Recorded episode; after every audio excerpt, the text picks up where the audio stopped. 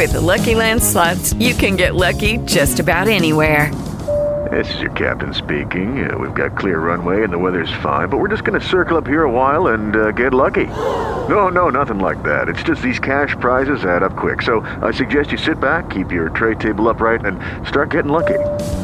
Play for free at LuckyLandSlots.com. Are you feeling lucky? No purchase necessary. Void where prohibited by law. 18 plus terms and conditions apply. See website for details.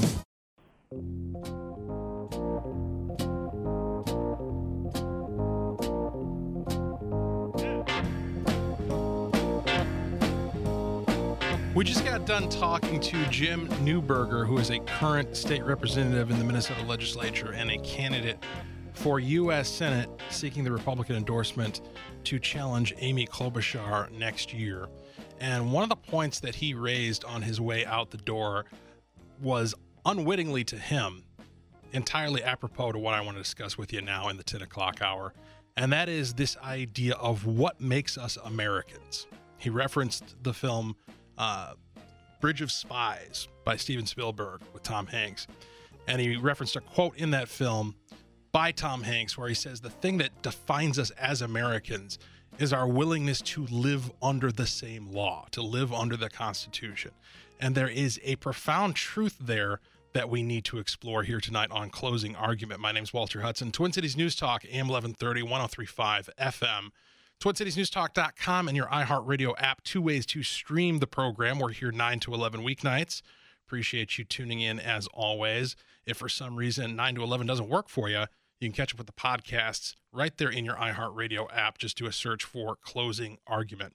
You can give us a call at 651 989 5855. Brad Omlin taking those calls and producing the show certainly the theme over the past couple of weeks, certainly since the chaos that we witnessed in Charlottesville uh, a week ago, has been division, irreconcilable division within the country. And the only real question seems to have been division over what? Is it is it division over which who amongst us are Nazis and who aren't? Who amongst us are racists and who are pure and completely devoid of any sort of bigotry or irrationality? Is it a division bet- along party lines between Republicans and Democrats, conservatives and liberals? And increasingly, as the days have ticked by, and we've seen a variety of reaction and analysis from many different sources, specifically to Charlottesville and the the wake of that in terms of events and, and comments from a variety of sources that have taken place. The, mo- the clearer it has become to me that the real divide in our country that we need to be focused on is not between Republican and Democrat. It's not between Trump supporter and non Trump supporter. It's not between conservative and liberal, right? I mean, there are real substantial ideological divides that we need to be cognizant of, of. Don't get me wrong. But the fundamental, the urgent, the clear and present divide, which must be addressed right now is the divide between those of us who wish to live in a civilization governed by the rule of law and those of us who wish to live as barbarians in a state of anarchy where anything goes and might makes right. And you get to settle political arguments through violence, through conflict, through melee, with clubs and guns and bats that's the divide. And it's it's rather inexplicable and perplexing that we found ourselves at this point in society where we actually have to have a conversation about whether or not we're going to tolerate violence, whether or not we're going to not just tolerate it, but endorse it as a legitimate means to advance a political and cultural agenda. And yet, that's where we find ourselves. That's where we find ourselves. Those who wish to blur the lines between speech and violence have taken to conflating any defense of speech, any defense of the right to speak, as affirmation of the content of that speech. So, in other words, if you're not with Antifa, you're with the Nazis. I'm old enough to remember when that style of argument was rejected by the left, right? Back I mean, the immediate aftermath of 9 11 or the immediate aftermath of any Islamic terror act, any argument along the lines of you're with us or you're with the terrorists was rejected out of hand as absolutism, right? It was even mimicked in popular culture as as something that well, I, I think they had Lex Luthor say it in Superman Returns.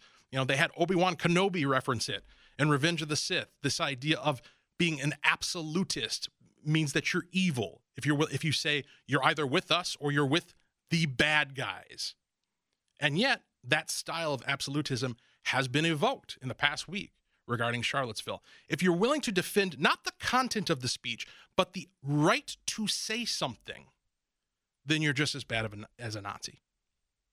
This has led to the absurdity of calling Trump the father of a Jew an anti Semite. Or somebody like me, a black man, a Nazi sympathizer, or a sympathizer with the alt right, a movement that objects to my very existence and sees the existence of my children as a threat to the national identity, as a threat to national cohesion. I'm somehow sympathetic with them because I affirm their right to say the things that I disagree with. See, that's no longer a distinction. And furthermore, it's not enough to merely say that you don't want to let them speak or you don't want them to be permitted in the public square.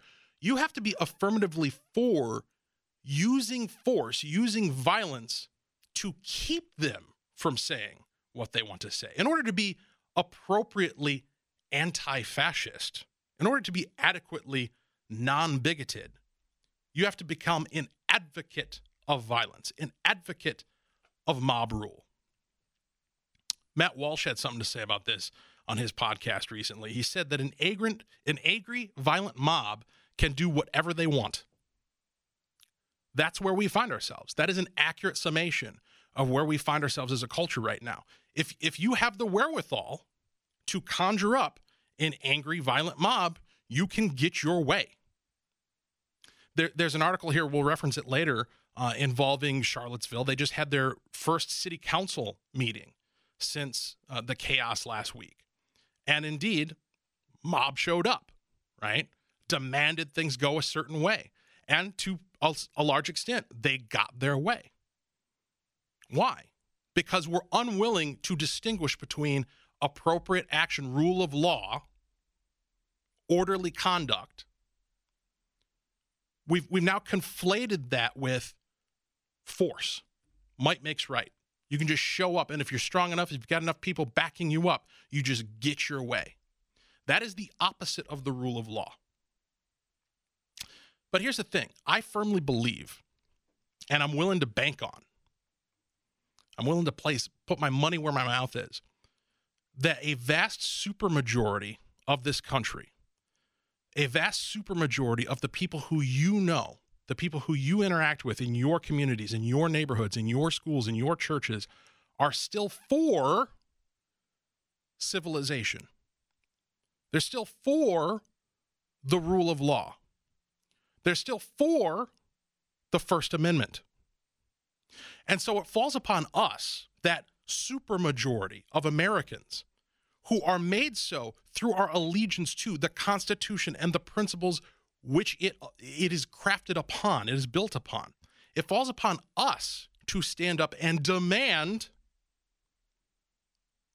with, with all the fervence and none of the violence of the hard left that the rule of law be upheld, that violence not be tolerated, that civilization be maintained against the assault of the barbarians amongst us, who, despite the fact that they're a minority, are nonetheless empowered in a way that I have not seen at any other point in my lifetime. The likes of Al Sharpton is giving them purchase, giving them a place to hang their hat in our current political discourse. From Politico, America's reality TV president has made America face its reality on TV. Now, civil rights leaders across the country worry what will come from Donald Trump's equivocation on racism and hatred, and the country's struggle in the week and a half since Charlottesville to deal with a problem much bigger than a few hundred wannabe Nazis with tiki torches. Civil rights leaders talk about deep, visceral fear about where this could lead and not in the usual political concern or objections.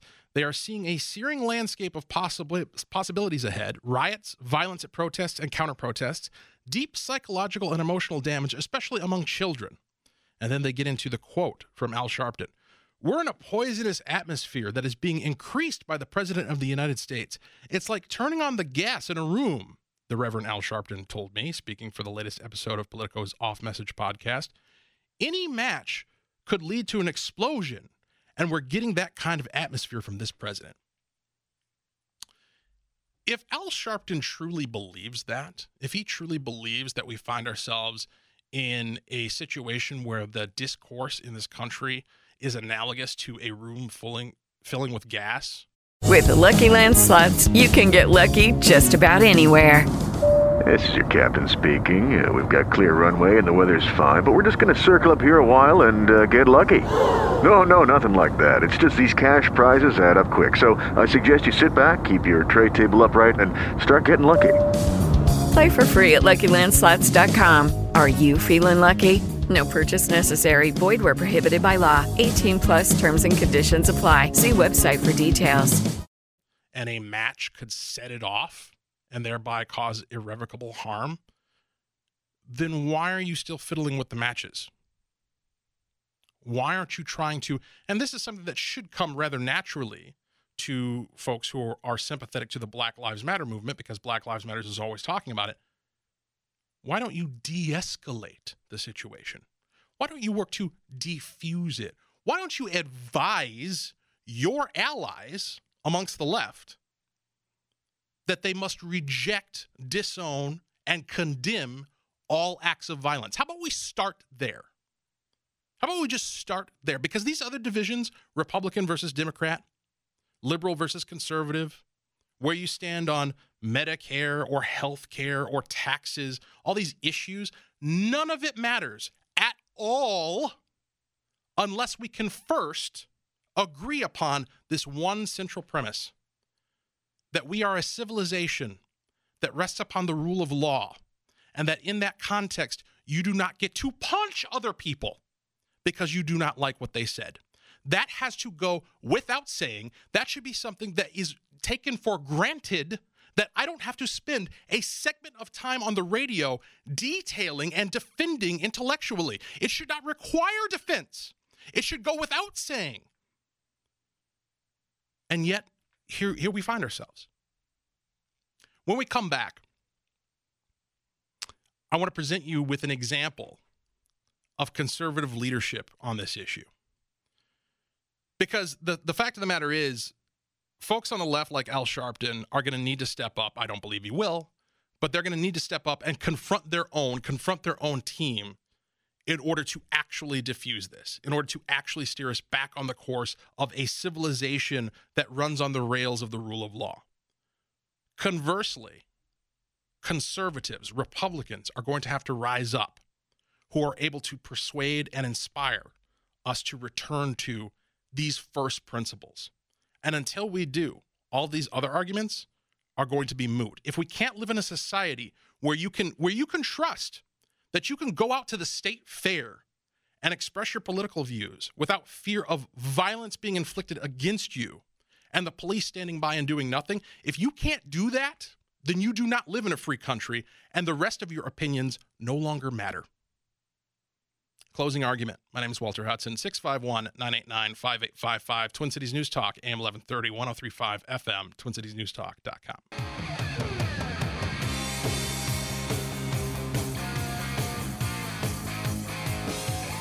Over the weekend, we had one prominent member of the Minnesota political community come out and author a commentary at the Pioneer Press that dared to attempt some moral leadership from the conservative perspective on Charlottesville and the the broader social implications that have manifest in the wake of the chaos which took place at this point over a week ago.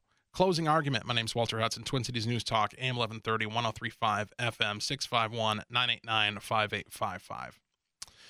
That individual was former Senate Majority Leader Amy Koch, a Republican who has remained active and uh, can be heard on the Wrong About Everything podcast, which is produced right here at Twin Cities News Talk.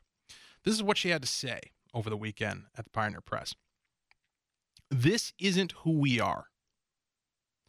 The vile conduct seen in Charlottesville this past weekend stands in contrast to the neighborly way of life enjoyed in our local communities. Let's remember that. We're each offended and appalled specifically because the hateful rhetoric of the torch wielding alt right speaks for none of us. Indeed, it proves anti American. What does that mean? Anti American.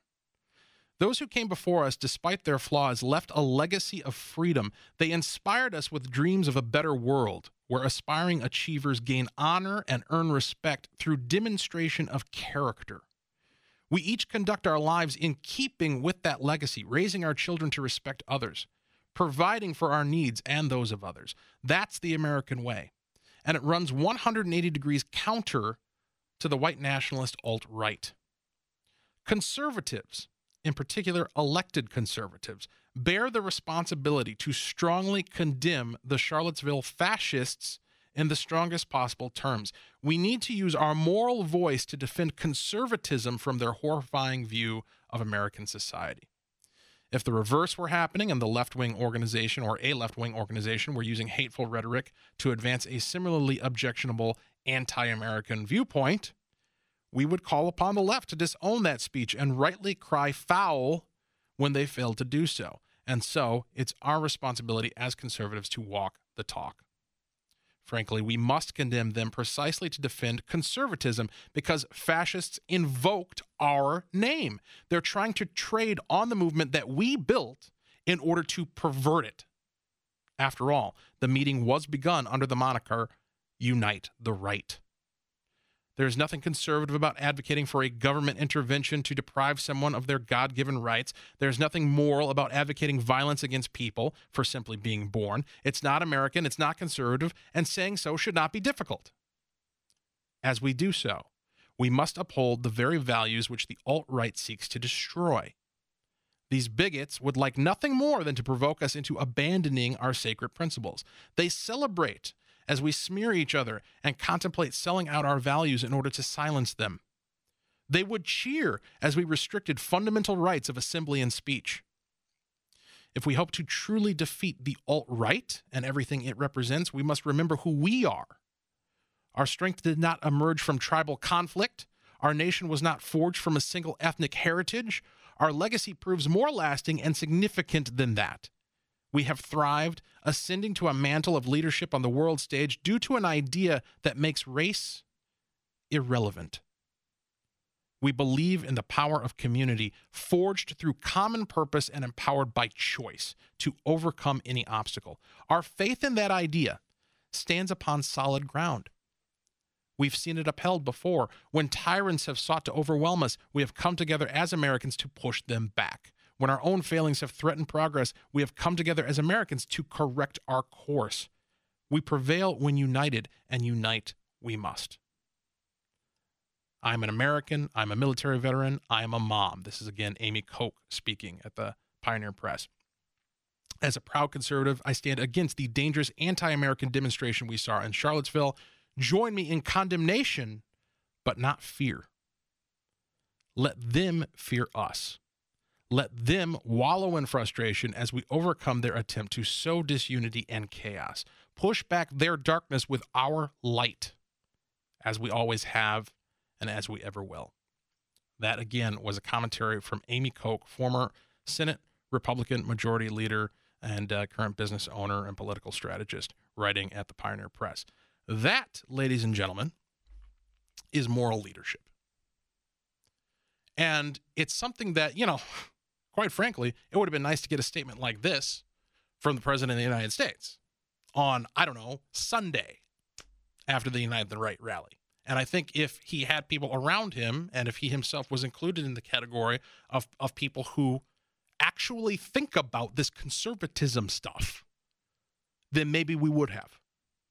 Because people who know what they believe uh, in conservative circles know what they believe and why they believe it. This does not come difficult to them to express something like this.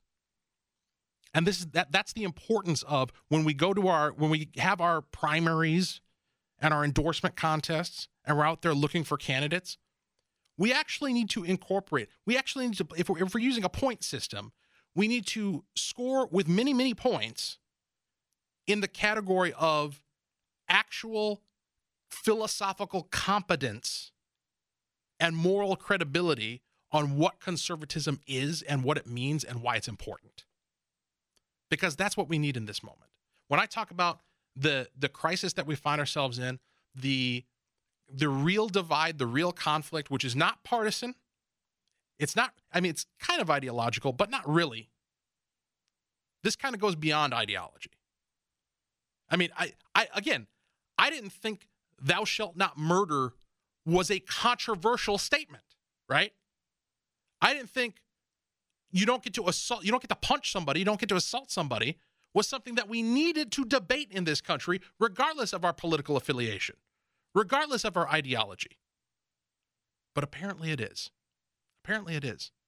And the only way we're going to get th- this train back on the tracks, because it has derailed at this point, it has derailed. And we're going to get into some examples of exactly how it's derailing when we get on the other side of the break. The only way we're going to get th- this train back on the tracks is if there is moral leadership from all quarters. And that and that moral leadership by definition has to be directed not at the other side, right? Like if Amy Koch came out and wrote a piece talking about how horrible the hard left is and how horrible Antifa is, she would be right. Unquestionably, she would be right but it would not be important. Okay, round two. Name something that's not boring. A laundry? Ooh, a book club. Computer solitaire, huh? Ah, oh, sorry, we were looking for Chumba Casino. That's right. ChumbaCasino.com has over 100 casino style games. Join today and play for free for your chance to redeem some serious prizes. ChumbaCasino.com. No purchase necessary. Full prohibited by law. 18 plus terms and conditions apply. See website for details. Because any Republican, any conservative is gonna is gonna turn on the mic or click open their pen, push the button on their pen, and write that. Type that out. Antifa bad. The hard left is bad. Democrats are bad. That's that's a dog bites man story, right? What needs to happen is you need to have the courage, the moral courage to speak with authority to your own side and clean up your own house and say, this is who we are. And it's not as though, just to clarify, it's not as though the alt right is in any way whatsoever indicative of mainstream conservative or mainstream Republicans. Indeed, that's why this should be so easy. It should be really easy for us to remember and to recall and to point back to what we actually believe and what we actually stand for.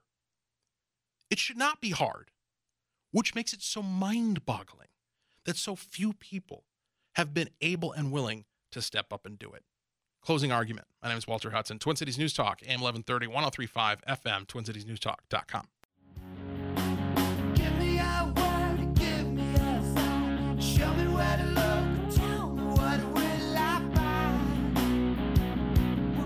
There's a real lack of clear thinking in the aftermath of Charlottesville. And, you know, I suppose it's not sudden. Charlottesville has acted merely as a catalyst. You know, Al Sharpton was talking about matches in a gas filled room. Well, I guess you could apply that analogy to Charlottesville. It is the match in a gas filled room that has sparked a reaction, a cultural reaction, a rhetorical, ideological reaction that had been building up for a very long time. And what we're dis- what we're discovering in the aftermath is that our discourse and the the political spectrum is in the midst of radical change. It's being radically upended and redefined. We now find ourselves in a situation where it has suddenly become controversial to say, hey, you know, you can disagree, but maybe don't hit each other. That's now a contra- controversial statement. That that is now something that you can't just take for granted. That violence is not tolerated in our society. That questions regarding something like whether or not a certain statue of a certain individual ought to remain erected in a public space, that that can no longer be decided through the deliberative process under the rule of law, but that instead it's going to be decided by the whim or at the whim of a violent, angry mob. That's where we find ourselves. Compare this to just a year ago. Our producer, Brad Omlin, pulled this for me. Just a year ago, from NPR News, the headline was Confederate battle flag supporters to rally at Minnesota Capitol. A Minnesota based group has been given a go ahead to hold a rally in support of the controversial Confederate battle flag on the Minnesota Capitol Mall next month. The group, calling itself Minnesota 10,000 for Southern Heritage, plans to hold the rally on the morning of September 5th. We feel this flag should be allowed to fly and seen as an image of heritage, according to the group's application. We do not condone violence, hate, bigotry, racism, etc., for those choosing to use our flag to promote their delinquencies because of its popularity. The Confederate battle flag has been widely condemned since a gunman killed nine people in an attack on an African American church in Charleston, South Carolina in June. The flag was removed from the grounds of the South Carolina state capitol last month. BC Johnson, who applied for the rally's permit on the group's behalf and said he is African American, blames the Obama administration for the backlash against the flag. And it goes on to detail uh, his thoughts and justifications for why they're putting together this rally. Now, we bring your attention to this from just a year and a half, two years ago, because it stands in contrast to what's taking place right now. This group went on to have their rally. And by, by all accounts, there was a counter protest. Nobody died, right? I, to my knowledge, there were no assaults. And maybe there were. If if there were, it, it didn't spark a national conversation about race, right? What changed? What changed between then and now? It's a question worth asking, don't you think? Bring us forward to today. From the Star Tribune. The Charlottesville City Council voted to drape two Confederate statues in black fabric during a chaotic meeting packed with irate residents who screamed and cursed at councilors over the city's response to a white nationalist rally. The anger on Monday night's meeting, during which three people were arrested, forced the council to abandon its agenda and focus instead on the tragedy that surrounded the rally. Covering the statues is intended to signal the city's mourning for Charlottesville resident Heather Heyer, who was killed when a car slammed into a crowd protesting the rally. I think what you saw last night was a traumatized community beginning the process of catharsis, Mayor Mike Signer told the Associated Press on Tuesday.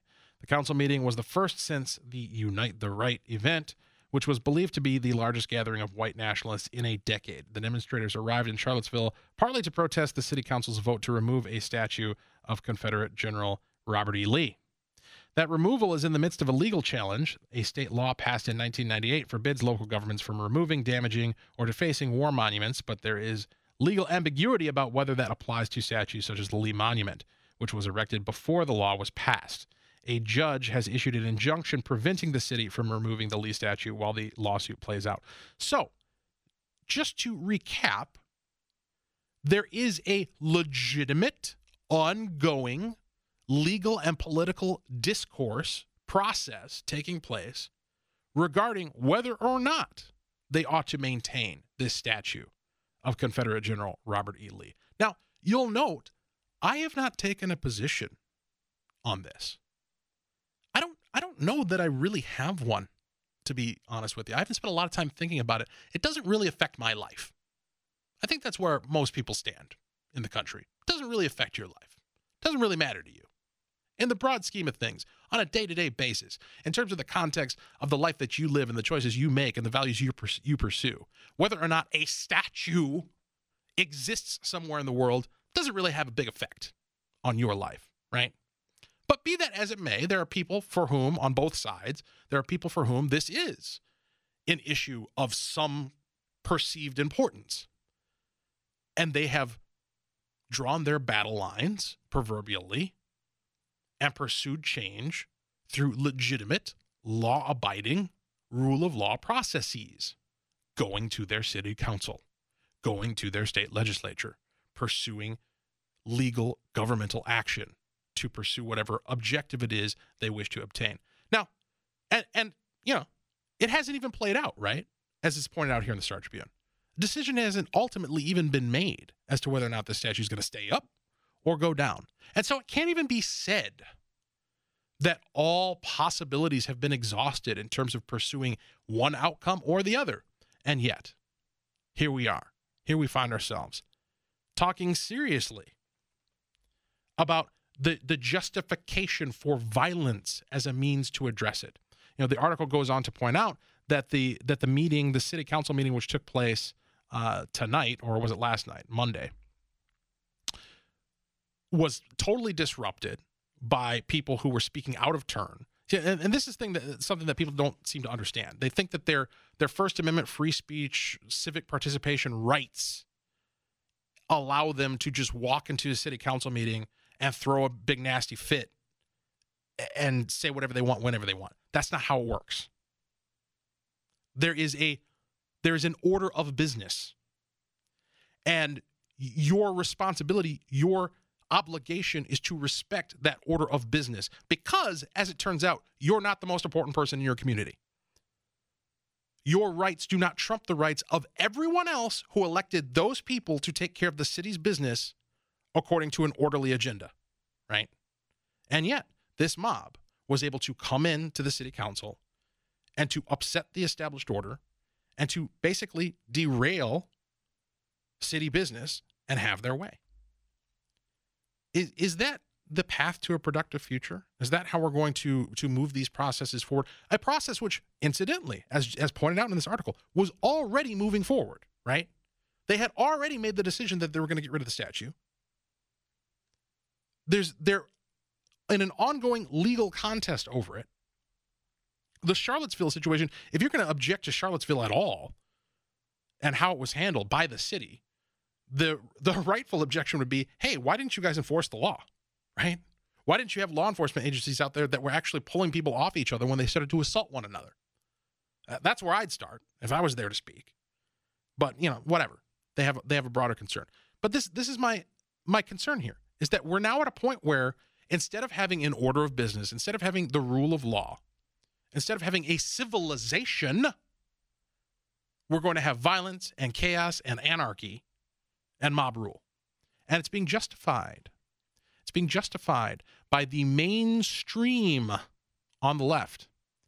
And one of the one of the last bulwarks of liberty on this issue, the First Amendment, the ACLU, is caving. They're caving. From Vox.com. The ACLU has blood on its hands. It was a not uncommon sentiment in the wake of last week's Unite the Right rally in Charlottesville, in which 32 year old Heather Heyer was killed and far right activists assaulted and intimidated counter protesters. The ACLU had sued the city of Charlottesville to allow the Unite the Right rally to happen downtown, and now it had happened and blood had been spilled. Now, notice the conflation there. This may sound familiar because we had Jamar in last week and he made the exact same point, right? That issuing the permit to the neo Nazis, to the alt right, issuing the permit was somehow state sanction of the violence which occurred at the rally. That is utter and complete nonsense. It's nonsense on stilts. You don't, there is no permit. There's nowhere, there's no jurisdiction in the United States from coast to coast. I'm confident in saying this. There is no jurisdiction anywhere in this country where you can pull a permit to kill somebody. All right? License to kill is not a real thing. It, it does not exist. What they pulled a permit for was to have access to a space in order to engage in a rally for a particular use. That's what they had the permit for. Now, once violence occurs, no matter who starts it, the responsibility for responding to that rights violation falls upon law enforcement.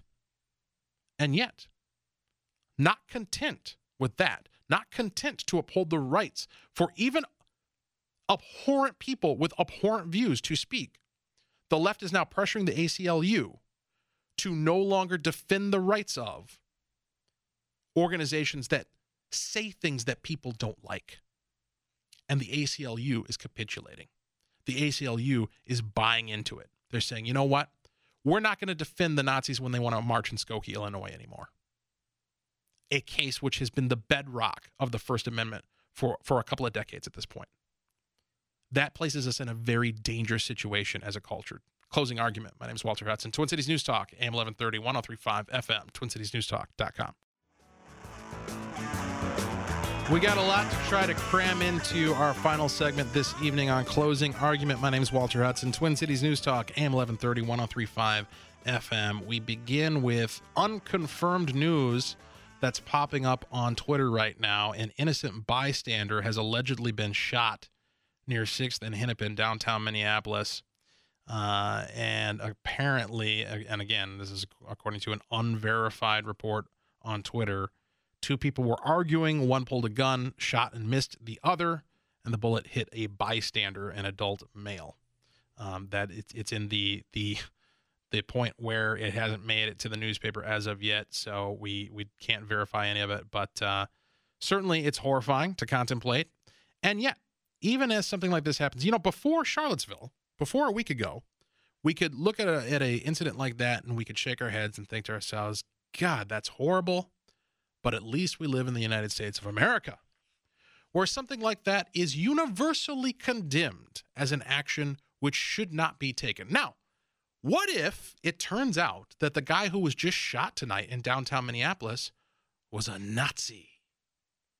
Well, apparently, according to many folks on the hard left and increasingly the mainstream Democratic Party, well, that'd be perfectly okay. We ought to give the murderer presumably, allegedly, some sort of medal, some sort of civil commendation for taking on the Nazis, right? Because violence in the face of opinions that we don't like is suddenly justified. This is a very dangerous place that we find ourselves heading. And the ACLU, which has been a bulwark upholding the First Amendment, upholding the freedom of speech, is now caving under pressure from the hard left to no longer support the free speech rights of the most abhorrent groups amongst us. And, you know, if they do that, if they abandon, which they are, if they abandon the First Amendment and cities move forward with a combination of, as, as they reportedly are, one, enforcing permits, because that's one of the things they're talking which onto itself i don't have a problem with. I don't have a problem with you enforcing permits and saying hey if you're not permitted to be here you don't get to be. If you're not permitted to have your counter protest you don't get to have it. If you're not permitted to have your rally you don't get to hold it. I'm totally fine with that. But when you combine it with what the left wants to add which is content based permit denial. In other words actually being able to say we don't want you here. We don't want to let you have your march. We don't want to let you have your rally because of what you're going to say. The combination of those two things adds up to the First Amendment being effectively dead. Because at that point, government can control what gets to be said in the public square. It's no longer equal access to anybody who applies for the permit it's well, what are you going to say today? And do the powers that be like it? Can it be classified in some obscure, wholly subjective way as hate speech? And if the answer is yes, then you don't get to talk. That's where we're going to find ourselves. I do want to address quickly because I teased it in the first hour, and we're going to have later this week on Thursday, at least the plan is right now, to have uh, uh, Jake Duesenberg and Dave Benner, friends of the show, uh, who have both been guests uh, in their own right, in to kind of have like a pseudo libertarian panel to discuss President Trump's recent speech on Afghanistan and discuss foreign policy and how the United States ought to conduct itself in war. This speech that Trump gave, uh, and I said at the outset of the program tonight that I actually liked it. there there were a lot of things in this speech that I liked, and I don't have time to go through all of them, but just you know, off the off the top of my head, I like the fact that he changed his mind. That in light of new evidence, he came off of his position that he had during the campaign and entertained a new one. I'm not one of these people who's looking for gotcha moments on flip flops, right? It's one thing if the change on, on a position is motivated through sheer politics or because somebody gave you a campaign donation or something along those lines. But when you can actually come to me and say, hey, here, here's the evidence that I was presented with. Here's the argument that I was presented with that I had not entertained before, which I actually found to be persuasive. And as a result, I have changed my mind. That is a good thing. And I actually respect that, even if I disagree with whatever the ultimate decision is, because at least you're utilizing you know, the, the proper judgment in order to arrive at your conclusion. And this is not something that I would have credited Donald Trump as being capable of before, basically before today. And so, to my mind, it's it's a huge development. It's a good signal of, and hopefully, we'll see this type of reconsideration moving forward from Donald Trump. I like the fact that he, sh- he wants to shift away from a focus on nation building to an objective national security strategy. In other words, looking at what do we actually need to do objectively in order to protect the United States and its citizens from those who would do us harm. I like the fact that he wants to res- lift restrictions, which have been nuts, on rules of engagement and, and actually you know, have soldiers' lives matter once more, right? Instead of just being being put out there to be to be thrown away basically in order to satisfy a, a type of military security theater actually having an objective to secure a defined victory and then get them out of harm's way. I like all of that. Now, my response to this differs from my libertarian friends, many of them, as it usually does in areas of foreign policy. And that includes Dave Benner, who did not like the speech and said so much on social media today, and Jake Duesenberg, who also was not a big fan of the speech and articulated as much on social media today. So we're going to have them both in on Thursday to have a nice little libertarian debate on the subject. So we hope you'll tune into that. Real quick, Anthony, you got about 30 seconds. Welcome to the program. Hey there. Um, I just wanted to say that was uh, with the last. I, I don't understand what their reasoning is for removing the Confederate statues. When when it actually comes down to it, they have no facts. They have straight up emotion, and I, I I just don't understand how these people can like live. Like this, this is crazy. and um, another thing, I don't know if you knew this. Every dictionary that's past 2009, that's that's 2009 and newer, has rewritten the definition of fascism as a right ideology. Mm, man. Yeah, that that is a travesty. Appreciate your call, Anthony, as always. Yeah, it, on a proper, on a useful political spectrum, because a, a political spectrum is a tool, right? It helps us think clearly. On a useful political spectrum, Nazism, communism, anarchy, all of those things belong on the far left because they all result in, they are all the opposite of the condition of liberty, which is enforced by a rights respecting government. And that should be on the far right, where we should all happily be. Closing argument tomorrow night, we'll have Amy Koch on to talk about her commentary in the Pioneer Press. Twin Cities News Talk, AM 1130, 1035 FM, TwinCitiesNewsTalk.com. Hello, it is Ryan, and I was on a flight the other day playing one of my favorite social spin slot games on chumbacasino.com. I looked over the person sitting next to me, and you know what they were doing? They were also playing Chumba Casino. Coincidence? I think not. Everybody's loving having fun with it. Chumba Casino is home to hundreds of casino style games that you can play for free anytime, anywhere, even at 30,000 feet. So sign up now at chumbacasino.com to claim your free welcome bonus. That's chumbacasino.com and live the Chumba life. No purchase necessary. VGW Void prohibited by law. See terms and conditions. 18 plus.